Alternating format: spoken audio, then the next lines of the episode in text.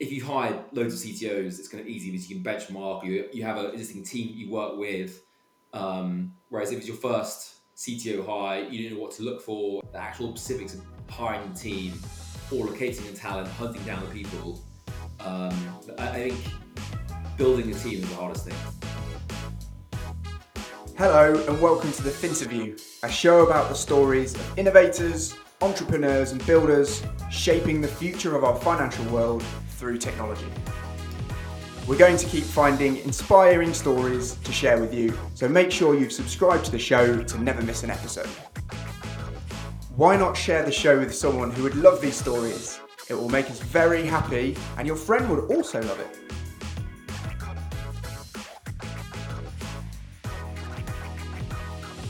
Hi everyone, I'm your host of the Finterview, Amar Kotek. Um, the Finterview is sponsored by the FinTech Foundation and Integrated Finance, and I'm joined today by uh, a FinTech whiz um, of a founder, Charlie Delingpole, previously founder and CEO of Comply Advantage, uh, now in the role of chairman of the board. Is that correct, Charlie?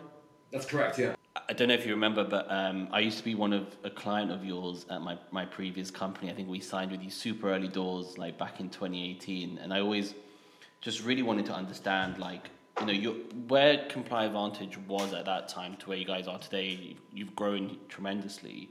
But, like, even back then, you were kind of seen as, like, such a challenger, such an innovator. And how, how did you kind of have the idea of Comply and um, where, where did it all come from for you?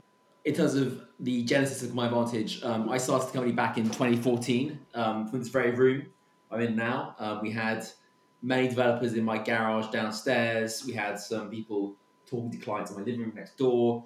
And um, back in the kind of primeval, primordial days of fintech, um, 2009, I started Market Invoice. And in doing that, I encountered all the problems that any fintech companies would face. Specifically, is the money I'm giving out going to a fraudster or is it going to a, um, a, a, sanctioned company? Is it going to um, a company that's a front for a drug laundering company? Or so, so um, those problems I faced, and I, I, I, think in doing that, the solutions that they had weren't particularly good. And in quite much, I, I wanted to kind of solve those problems. So um, specifically, the the starting point was data. So how do I know if someone is bad?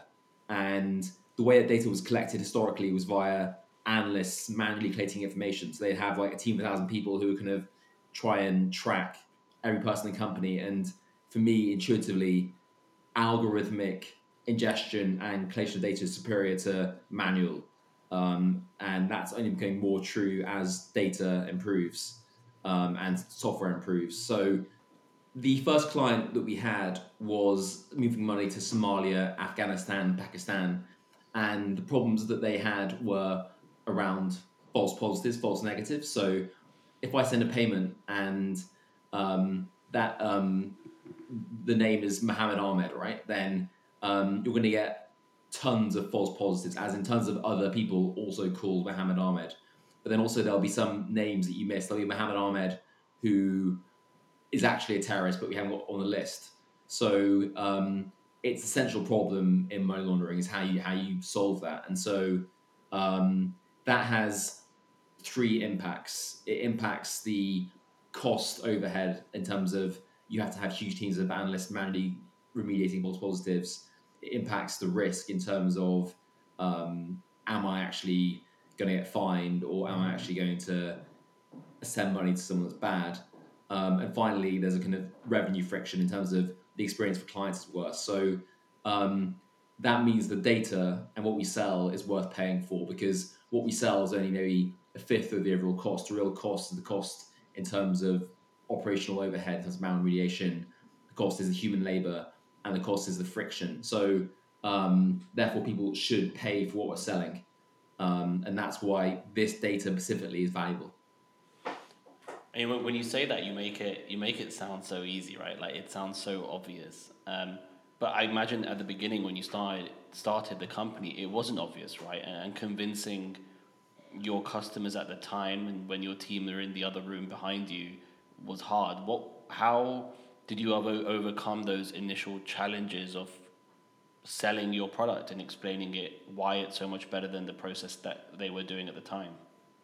So I think for me, part of the attraction of the business was that it's kind of classical disruption in terms of on day one the product is worse because you haven't got this massive historical data set you collated. But then as you improve over time, as the algorithms get better, as the breadth of data, as the kind of like as the company gets bigger, um, it improves. And after investing many years and millions of dollars, there's an inflection point and it kind of carries on.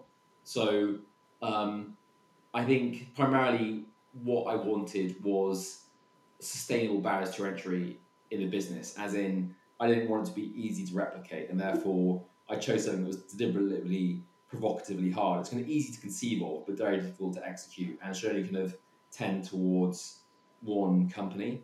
So we're trying to collect information on every person and every company on the world, and if we miss, say, a date of birth, right, um, then or miss a name, then that means that the knock-on impact is huge in terms of the friction for onboarding, and, and, and therefore um, some companies it's a question of you have um, like like ten percent is good enough, right?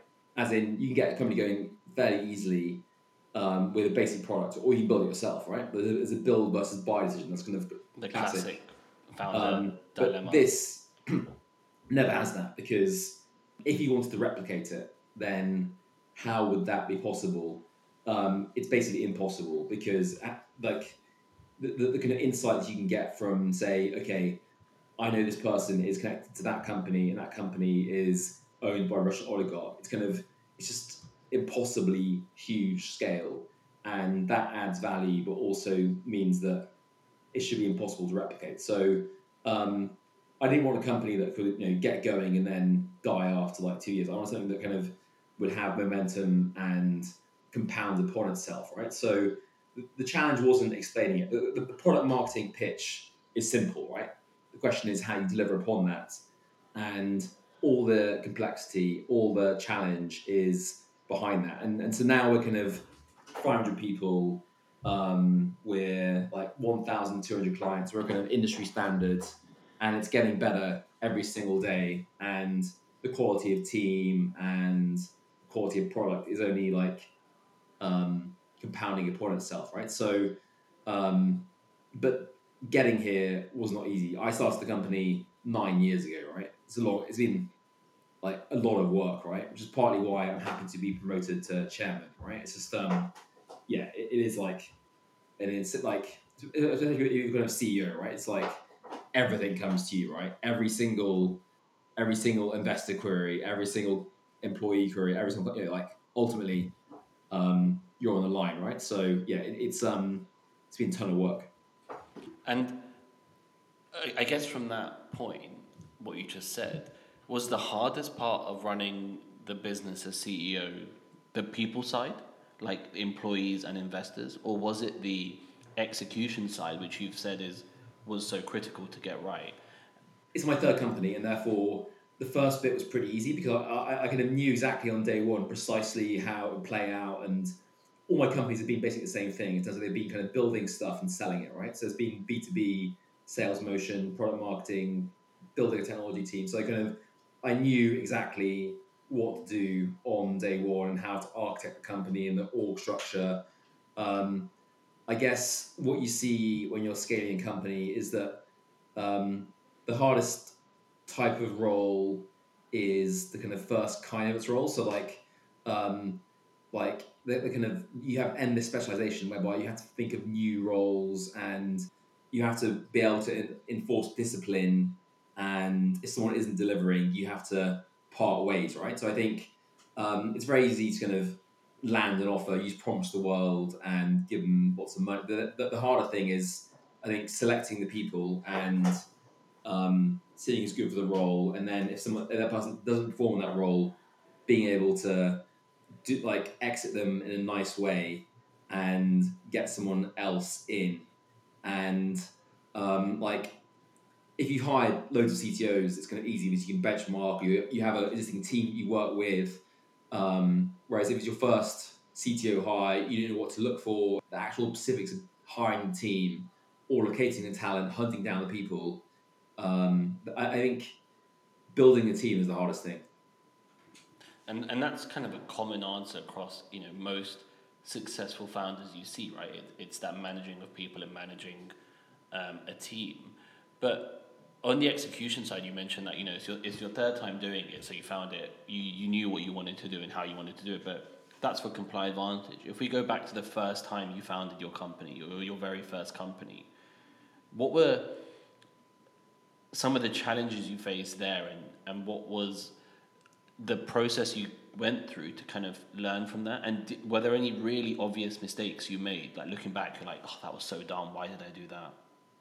Yeah, I think with hindsight, my first company I did when I was 16, and um, one of our investors says, you could have won the Olympics. Instead, you won the school egg and spoon race because that company was before Facebook, before social media. It could have been could have been that, right? I think um, that company, I just learned how to code, built everything myself, and I, I, I work until like you know two three a.m. just you know in the school holidays just building it, right? And it kind of and like my first like you know like but when I was still before school it was bringing in like um like thousands of pounds a day right? So um and that was without building a team. I, I just ran everything myself right? I was kind of um and I built kind of 10 different products and I was just constantly like trying new stuff right? So but again that wasn't like it wasn't actually an actual real company right? So um, and I think in doing that, I realized that I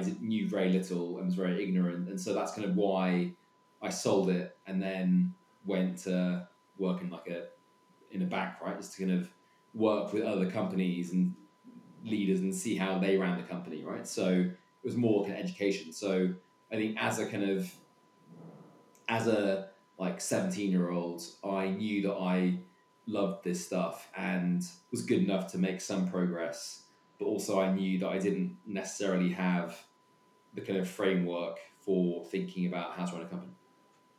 That's interesting. And so starting a company at 16 and, and making it even earning anything, it should be classified as a huge success, right? I mean, winning the egg and spoon race, as you mentioned. Did you did you always really know from like a young age that you wanted to be a builder, to be an entrepreneur, or did you did you kind of stumble upon it by happen chance? Do you think? So I, I think um, the way I frame it is it's working hard on ambitious, exciting projects with a great team, right? Um, and that's fun, and that could be anything, right? So, um, but I think this happens to be. I think if, you, if you're building a company and, and there's like unlimited upside, like that's the exciting part. You go in and you know you, you have this vision, and you know you walk to the office and there's a great team of people who are realizing that. I, I, that's the exciting thing to see it kind of materialize, right? So um, yeah, I, I think ha- having like a dream and fighting in the trenches with people to, to achieve that dream is like exciting and fun, right? It's much much much more fun than like you know if you have like a hundred billion dollar company and it's like you know you have like formal structures and um, it's it's like you know uh, the thing is that companies are very consequential in terms of like we now raised hundred million dollars. Um, we have like pension funds who have their life savings invested in the company. We have like you know financial people whose families rely on us to pay for their nappies and milk and mortgages, right? And then the clients, like you know, it's critical, right? You need like now it's like more like nine nines of uptime, and something goes wrong, and then the terrorists have got through, right? So it's kind of um, it's the, the obligations people who are running companies are huge. And like whereas i think part of the beauty of like having nothing at the start is that you're unencumbered and um, there are no consequences beyond the kind of immediate blast radius. So yeah i, I think um, yeah I, I think it, companies change as you get bigger.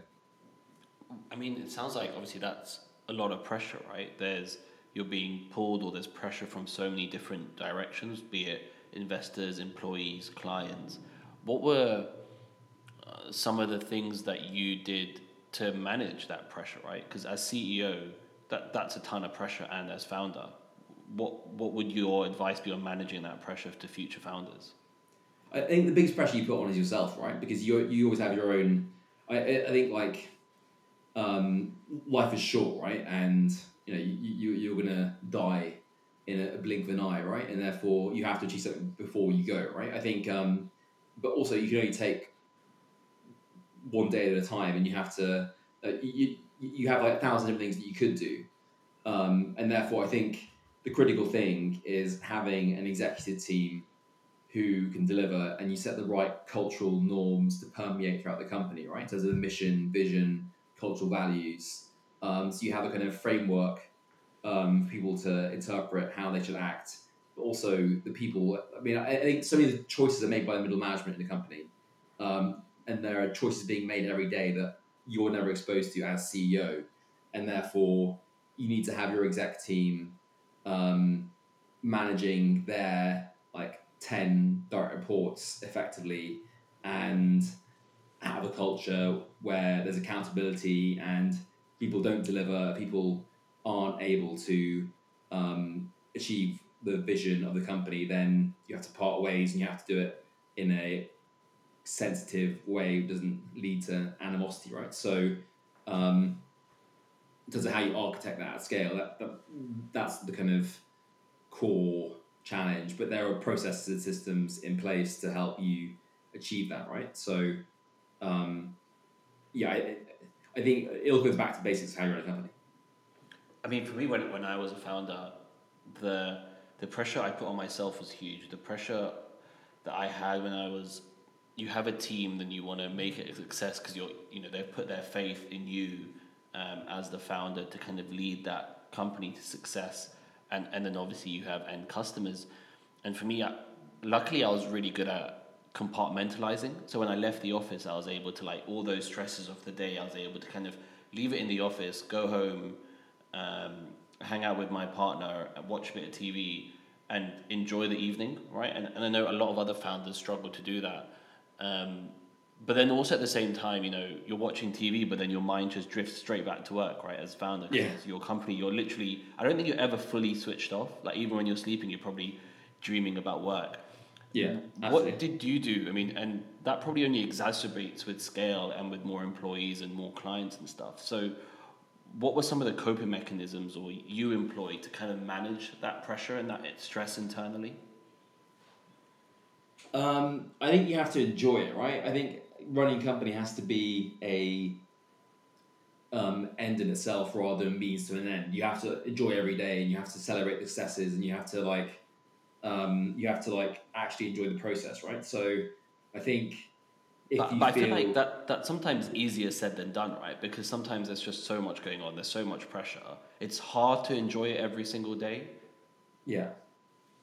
I think I think most things it's kind of ninety five percent of it is just relentless, mind numbing, um, hard work. And then that results in kind of five percent of the time it's like novelty or success or like I think in many respects it's kind of drug, right? In terms of like um, you get these highs that are very, very high in terms of what you achieved or customer feedback or you, you raise a new round that's like excited all the investors or you, you land someone who's amazing who can who works with you who you learn from so I, so I think like um, I think you have to intrinsically enjoy day to day benefits whether that's customers investors or employees I think um, if the pressure is too intense, it might mean that your financial structure is too like like if you're burning too much cash or have to run out of cash, right, then, then maybe the burn's too high. If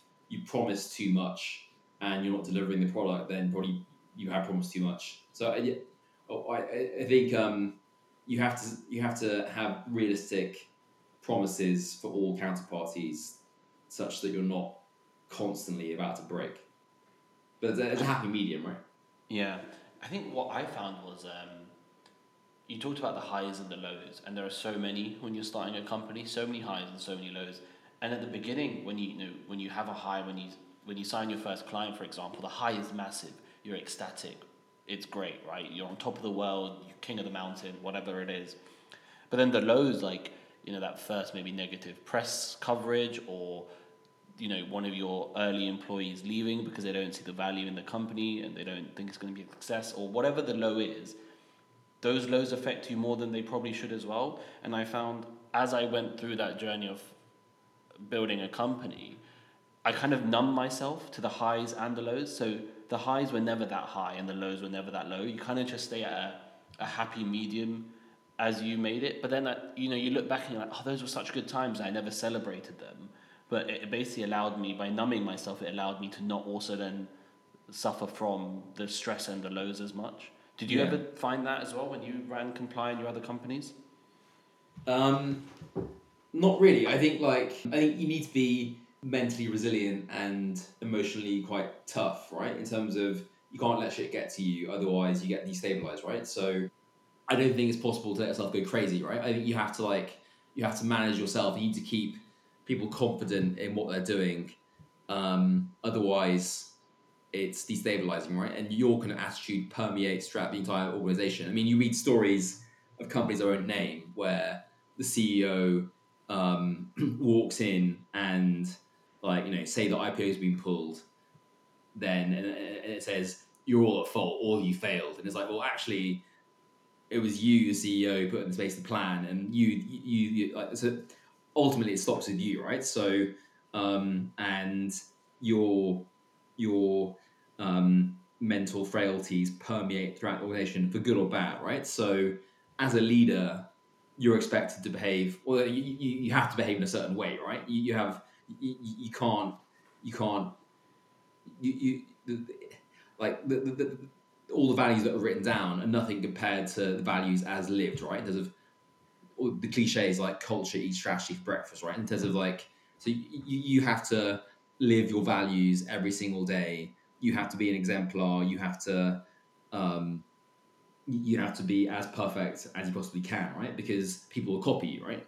Um, so, yeah, I think, um, and, and, and, I think forcing you, yourself to be the best person the best version of yourself is is is, is implicitly a good thing, right? And um, I think that's part of the challenge of being a CEO, and um, that's part of the fun of it, right? So I, I, I, I think personally, I enjoyed that, right? So um, and victories do sustain you and get you energized and pumped and leave you fighting for the next, right? So um, I think setbacks you, you've got to like taking your stride, contextualize them in the bigger vision, and fight on. Right? I think I think um, it- like more cliches, right? You know, everyone dies when everyone truly lives. So, like compared to having a job, it's a lot more exciting, right? Because you know constantly there's existential like catastrophic collapse, or you're going to be the next Tesla, right? So I, I think you definitely live a lot more than if you're kind of um, like a small cog in a massive corporation. I, I work for JP Morgan. I, I think ultimately I, I much prefer like being completely on the hook for everything, having complete freedom to like you know run the company than I did being spoon fed relatively small tasks, right? Yeah, for me it was because I, used to work at Big Four, um, and I was an accountant and or auditor, and for me, it was that point where you're a cog in the machine, right? And you're you're not indispensable. You're very easily replaceable, and for me, I wanted something that felt more than being so easily replaceable, which is why I kind of went to startups and uh, becoming a founder because there's so much then which you can impact on such a wider scale and, and that's what i found so exciting of being a founder. Um, and working now in, in startups more generally and, and working with startups and advising startups that element where your voice can have an impact on where the company goes uh, and that's i think one of the most exciting parts really. Yeah, I think you can always raise more money. You can always go and hire more people. You can always build more stuff, right? Like like the possibilities are endless, right? Um, but I think, um, and there's always more stuff to, to read or people you can meet. Like like, um, it's like a bottomless, like endless ocean of opportunities, right? And I guess you need to superimpose some sort of intellectual framework to bring structure to that. Otherwise, you, you can burn yourself out, and you can be quite, quite honest with yourself about which activity is worthwhile and which is superfluous. Yeah, it's always that, right? And but then there's an element of which activity is worthwhile, but when how do you make a decision when there are competing activities that are worthwhile, right? And uh, were you the type of founder that was like, we have to go all in on one strategy, or were you like, there's an element of hedging where let's try and go to do two or three to see which one's the right one? I think um, where like most startups, um, you have this kind of core vision, and it's just relentlessly pounding and um, focusing resources on that, doing one thing particularly well. So, Comply Advantage, it was the data, right? And it's constantly improving the data, constantly expanding the breadth, depth, um, um, speed, accuracy, um, provenance, metadata, like just, constantly bringing in better talent, um, talent density, right? Um, constantly upgrading the team. Um, and I think beyond like, but then you also get sucked in stuff like press, right? Or like, um, or conferences, right? I, I think something that I regret are kind of flying from Tokyo to San Francisco via London. It me 48 hours. And then you're on like stage 10. Um, and there's like seven people in the audience, right? I was like, why did I just waste, like, destroy myself for like 50 hours so that four people could like hear me on a panel with like, it's just like the most pointless thing ever, right? So, um, yeah, I think, I think part of the art of being a great CEO is having a sense of where you can spend your time because there, there's no real, no one really watching you, right? Um, the board might have ten other board seats, um, but then like they're never gonna like say you have to be in a certain time, right? It's gonna be entirely up to you. So ultimately, what matters is results, and um, they have to back you or sack you, right? So yeah, I mean that element of travel. I mean, everyone sees that as so luxurious and so exciting, the element of flying from Tokyo to San Fran, but having done it, it, it is exhausting, right? And it's less fun, it, it can be lonely at times. And actually, the most fun bit of running a company, in my opinion, wasn't that travel, it's the the days where you're in the office with the team bouncing ideas off the wall with each other like working on the strategy and the plan for the coming 12 to 24 months like that's the exciting part not the not the travel and bouncing around with jet lag all over the world.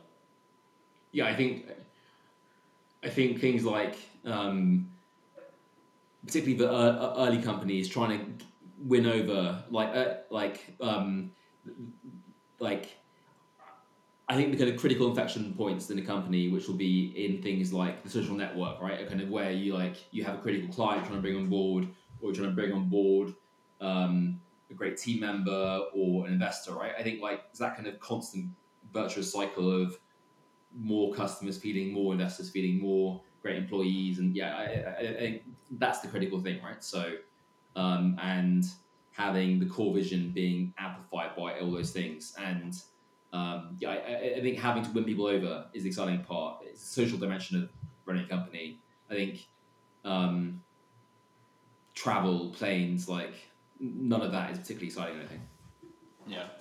Well, you talked about investors and investment and board directors a few times, and I want to get onto that, but I also want to talk about the FinTech Foundation, um, which is obviously the new incubator program that is being run by Integrated Finance and a great selection of partners, Comply Advantage obviously being one. Um, and I wanted to ask you why you guys thought it would be a good idea to join the foundation as one of the founding members. Obviously, a huge fan of integrated finance. The founders are fantastic, and yeah, I think it's a great initiative and should really help um, budding fintech entrepreneurs um, scale their ambitions. That's great. And one of the elements for us is, you know, in our in our eyes, the industry is going to go through a challenging twelve months, just with the macroeconomic environment being what it is, uh, and we want to give budding founders the opportunity and tools to build their products, get them live with traction, Um, and then at the end of that, it's it's raising investment, right? Because that's going to probably be our north star of success is whether our incubator cohort can raise investment. Can you Yeah. talk about your experience raising investment um, and and the challenges you found, how easy it was, how hard it was? Um, so I guess personally, I raised I raised money for two companies, um, Market Invoice and Comply Advantage, and then I've, I've, I've done 150 um, angel investments. So I probably have more um, more experience by volume in the angel investments, and it's like you know companies often want to raise subsequent rounds, um, so that's one thing, and then the Comply Advantage, I guess the margin was fairly easy going because I'd already made everyone money on market invoice, right? So they were like, "Hey, can we invest in your next thing too?" Right? So I think, um, yeah, I think as as a kind of as a serial entrepreneur, it gets much easier because um, people have spare cash they want to throw at you, basically. Um, But, but okay, if we look back at the very first time you raised funds for Market Invoice, like Yeah. what was what was that process like for you? How how hard was it? so that was 2009, basically, and Peak of Um, financial crisis, in essence, right at that point. Yeah, but like I, I think, um, and also I think the valuation we raised that was way lower than you raise that now. I think valuations it was, it was a different era, right? Like now everyone does angel investing, and um, it's like a well understood process, and there's a well developed community of people who do this who've been doing it for a long time, um, and there are lots of American funds here. Whereas even back in 2017, you didn't have like every fund with an office in London. You didn't have um, the same valuations, and e- even now with rates at like going towards five percent, right? So um, I'd say it's definitely got way easier, way faster, um, and the deals that entrepreneurs get are way better um, versus like for, so for market invoice. Um, I had a co-founder, so immediately I was down to half the company on day one, and then we raised we raised some like gave away a third of the company for something like three hundred and fifty grand plus debt, right? So seven hundred grand um, for like a third of the company, right? So the valuation was like you know two three million, right? One million post money, right? So yeah. Um, whereas now that um, the minimum you probably raise at for a pre-seed round would be um, pound wise what like probably about five million right so um, yeah And, and that initial 350, was that from friends and families? Was that angel round? Was that a VC? that was all kind of close personal contacts like so kind of friends from university or school or work basically right so uh, uh, um, yeah so i think we had enough people who had like a spare 100 grand um, that they could lose and or lock up for like 10 years. Um, it was fairly easy going basically. So yeah i think um, I think because we worked in certain areas it was kind of easier. Whereas i think now like like I think um, with the integrated finance round, um, I met um, Dan and team through a friend from school, right? So, um, and I invested, and I brought on board like quite a few friends as well, right? So, yeah, I think um, I think um, it was obviously a great company to invest in, and it's been a great journey so far, right? So, Yeah, and now you've touched upon it, we, we should definitely go on to that. Is you mentioned you've done 150 angel rounds, or you've participated as an angel 150 times in companies. What are the companies that you tend to invest in? the vast majority of them were kind of clients of Comply Advantage, where the sales team would be like, "Hey, the CEO wants to speak to you, um, and they want you to invest in the company, and you know, we're about to sign a deal with them, right?" And I was like, "Sure," you know, so like it kind of or be a partner, right, where um, I've gone in to try and um, pitch the CEO to like work with them, and, and they're like, "Hey, can you?" So I mean, it's kind of I think probably the, the the biggest chunk of those have been where I've known the CEO and they can ask me to invest, right? So um, and I haven't really like got a huge amount of leeway to say no, right? In terms of like um, yeah, it, it, it's difficult to say no. Um, or people send me um, something that I think is like interesting, or, or you know, I, I'm going to be good friends with the guy that is selling me the the, the deal. Um, um, so yeah, I, I think a lot of it is like relationship type stuff. So um, I guess integrated finance was unique in terms of like I, I didn't need to invest in it, right? So um, let's see how that works out in terms of what the returns are. It's funny that you say uh, you- you're, you're going to struggle. You struggle to say no to these angel rounds once this podcast goes live. I imagine you're going to be fairly uh, busy. I've done way because I've done way less this year. Basically, I've done I, I, I've done the same this year as I did in 2020. So I, I, I, I've kind of gone back to a normal baseline basically. So also 2021 was like lockdown, right? So um, as in everyone was at home, everyone was very bored, right? There was nothing to do the entire weekend, right?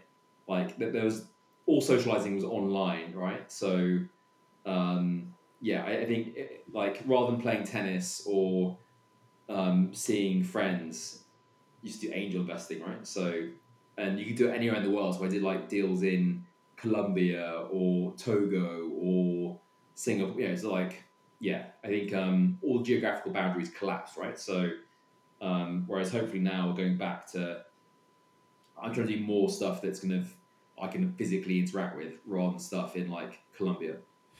I think I made a lot of good friends um, and learned a lot from the angel investing thing, right? And I've been exposed to many more businesses, and a lot of it also is going to train data, right? It's going to understand what makes a great company, and um, like like some companies like go nowhere for the first two years, and then they kind of explode, right? Um, so I think just um, having a kind of um, a set of companies that I can like draw generalizations from. Um, and that's why typically I haven't I've done like big investments in these companies, right? I've done like typically 10, 15k. Um, so yeah, but I think and you try and help them along the way, and um, yeah, like it isn't as good use of time as working on Comply Advantage, right? Because you know if I own like thirty percent of Comply Advantage versus I have like you know ten grand in these companies, right? It's like um, in theory I should only work on Comply Advantage.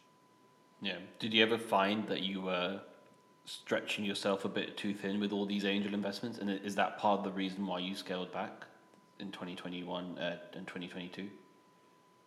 at the time it was only stuff that was what like really had like a advantage angle which meant that I understood it because it was like adjacent to Comply Advantage so it was like it was a partner or a supplier or um, a client of the company right so it was all it was all linked to the company um, and I would never I, I very rarely do stuff that was kind of completely crazy unless someone who I'd met through the company was like um, telling me stuff right so um, I think I had a lot more time in 2021 because I wasn't flying. I didn't like. I, I had a baby seven months ago, right? So, um, so I think yeah, I, I think um, we all had a lot more time, right? Um, in 2021 because we weren't doing other stuff. We weren't like traveling. We weren't like.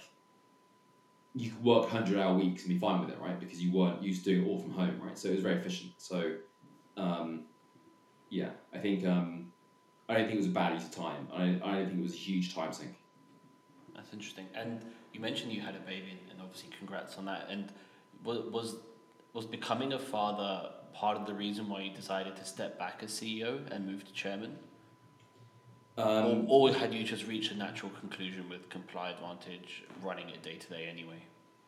yeah, I think um, I think partly yeah. I think um, the first three months are kind of super intense in terms of the baby's like constantly um, like needs milk, and I think um, also I think it was partly the kind of maturation of the company in terms of we have a great COO who became CEO.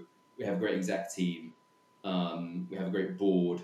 Um, I think fundamentally it's because I like like I, I think early on the company really needed me and I was adding huge amounts of value because it was me basically right? Whereas I think now um, I don't think I'm going to teach our CTO or CPO or, or, or I, I don't think I have like huge amounts to kind of teach them right?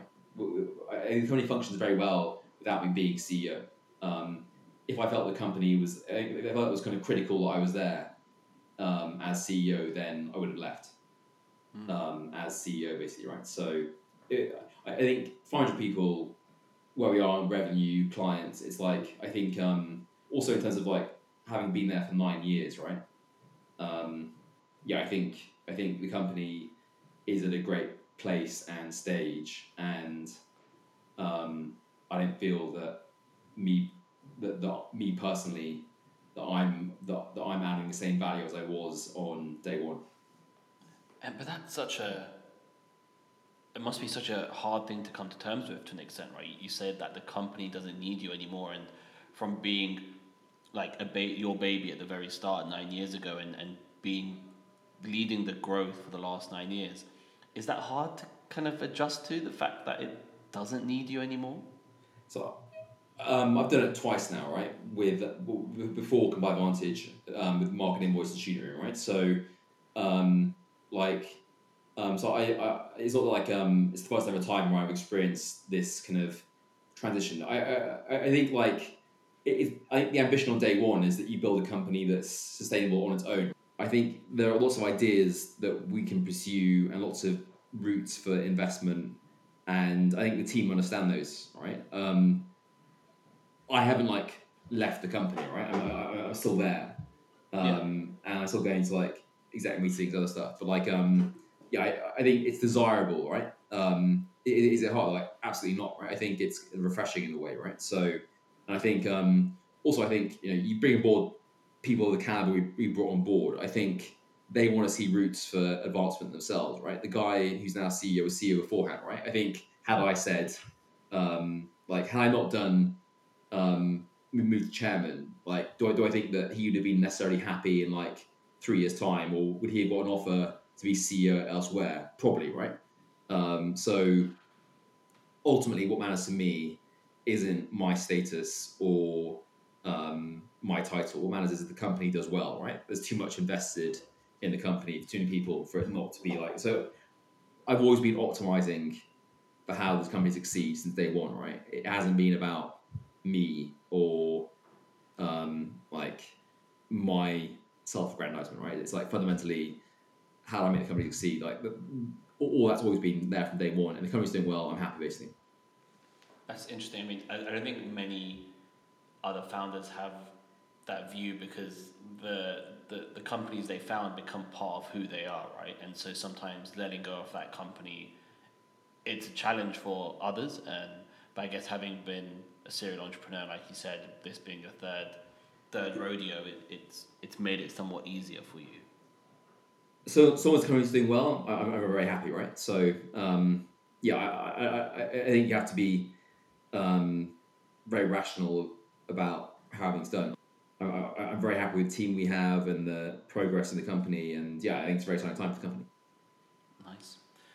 And if we touch upon the, the FinTech Foundation again, um, obviously we're looking at young, early, well, young startups, early stage founders, um, and I guess what would you be looking for as part of the cohort? Like, what do you want to see from the founders? Is it idea? Is it team? Is it vision? Is it just being super disruptive? What if you were going to be part of the judging panel looking at these applications? What would you be wanting to see? Um, this fund called Coatue published this like state of fintech report about ten days ago, and it shows you that fintech is the kind of high, like in terms of the, the, the global economy, fintech is like the highest gross margin pool out there, right? Bigger than any other sector or industry, right? So therefore, we know there's tons of money to go after, right? Um, therefore, what matters really is like see, um, not necessarily the market per se, but the kind of people who are pursuing it and their unique insights on it, right? So, in terms of experience, in terms of execution capability, um, I think the, the cliche is that you know any company can pivot, and therefore it's about having the the insights and understanding that. I think as an investor, you don't often have the same depth of understanding of that specific sub niche as an entrepreneur and you're partly relying on the entrepreneurial signal that they're giving you, right? So, um, ability to attract talent and money stems from the founding team because they have to go and commit people. Um, yeah, so I, I, I think um, primarily you're going to be looking at the CVs of the founders. Um, I think that's true up until maybe Series A, right? So um, at which point you have unit economics, you have metrics, you have growth rates, and therefore you know the, the team is fungible, right? So I think at the stage you're looking at for the foundation, um, in the absence of any metrics that are kind of Series A style metrics, um, is the team, isn't it? Yeah, no, it's it's the team. It, it's the idea. It's it's a bit, it's a bit of everything, right? You wanna we wanna work and back, um, work with and back people who we who are looking at innovating and disrupting still, right? also the interplay between the team and the idea, right? So the idea could be like like for us really boring, right? It could be like you know I want to revolutionize the way in which um, back end APIs, in, uh, uh, like you know, no idea what it means, um, but um, that could be like a critical component of X. And if someone's really obsessed by that, then they have the energy and dynamism to like restructure that, right? So a lot of fintech is like particularly B two B infrastructure, which is so hot right now. Um, it's it, it, it's not addressable by a consumer mentality, and therefore it's kind of like, um, and yeah, I, I think someone who understands that is critical. So You mentioned the word obsess, right? And do you think founders by nature need to be obsessive with their idea and super passionate? Do you think that's just a common trait across founders?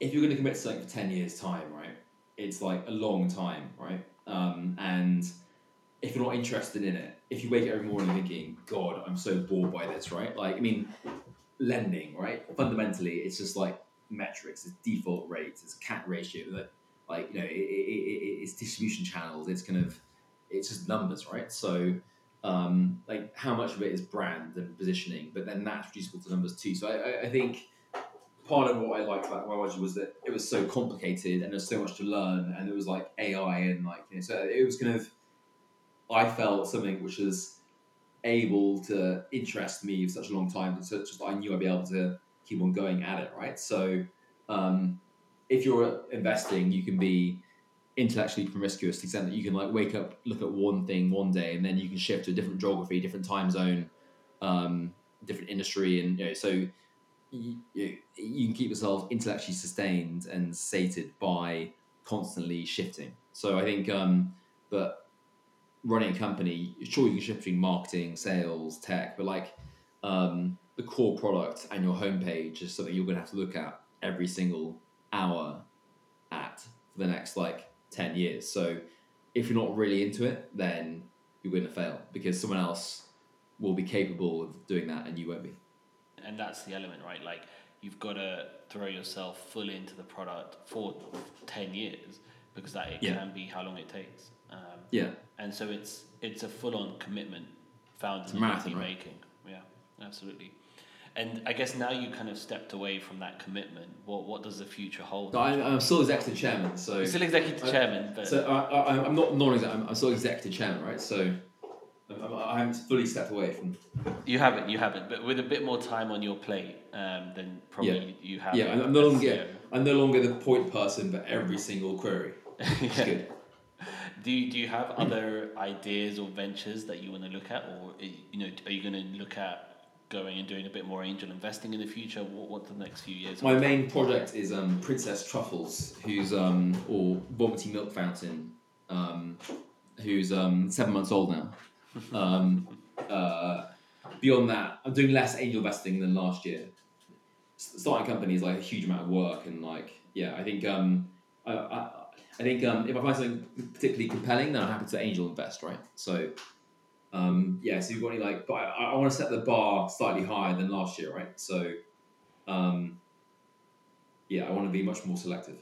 So you don't think you'll be a founder again in the next few years? Um, probably like ideally not. Ideally not. No. You're done. Yeah, got your exit, got your got your angel investment, you got your little your little baby. So that's that's the future for Charlie. Yeah, I, I think um, you've got to be psychotic to start a company, haven't you? So It's not fun. I'll ask you again in a couple of years. You know, you're a serial entrepreneur, and so you get the bug, and maybe now you're not feeling it, but maybe in a couple of years you'll have the itch again. So let's check in at that point. Yeah, See where you exactly. Yeah. Um, for my final question for you today, then, um, if you were to become a founder again, um, which is a question I ask all my, my guests, if you were to become a founder again, what would your company do? Do you have an idea yet that you wish that you had done before?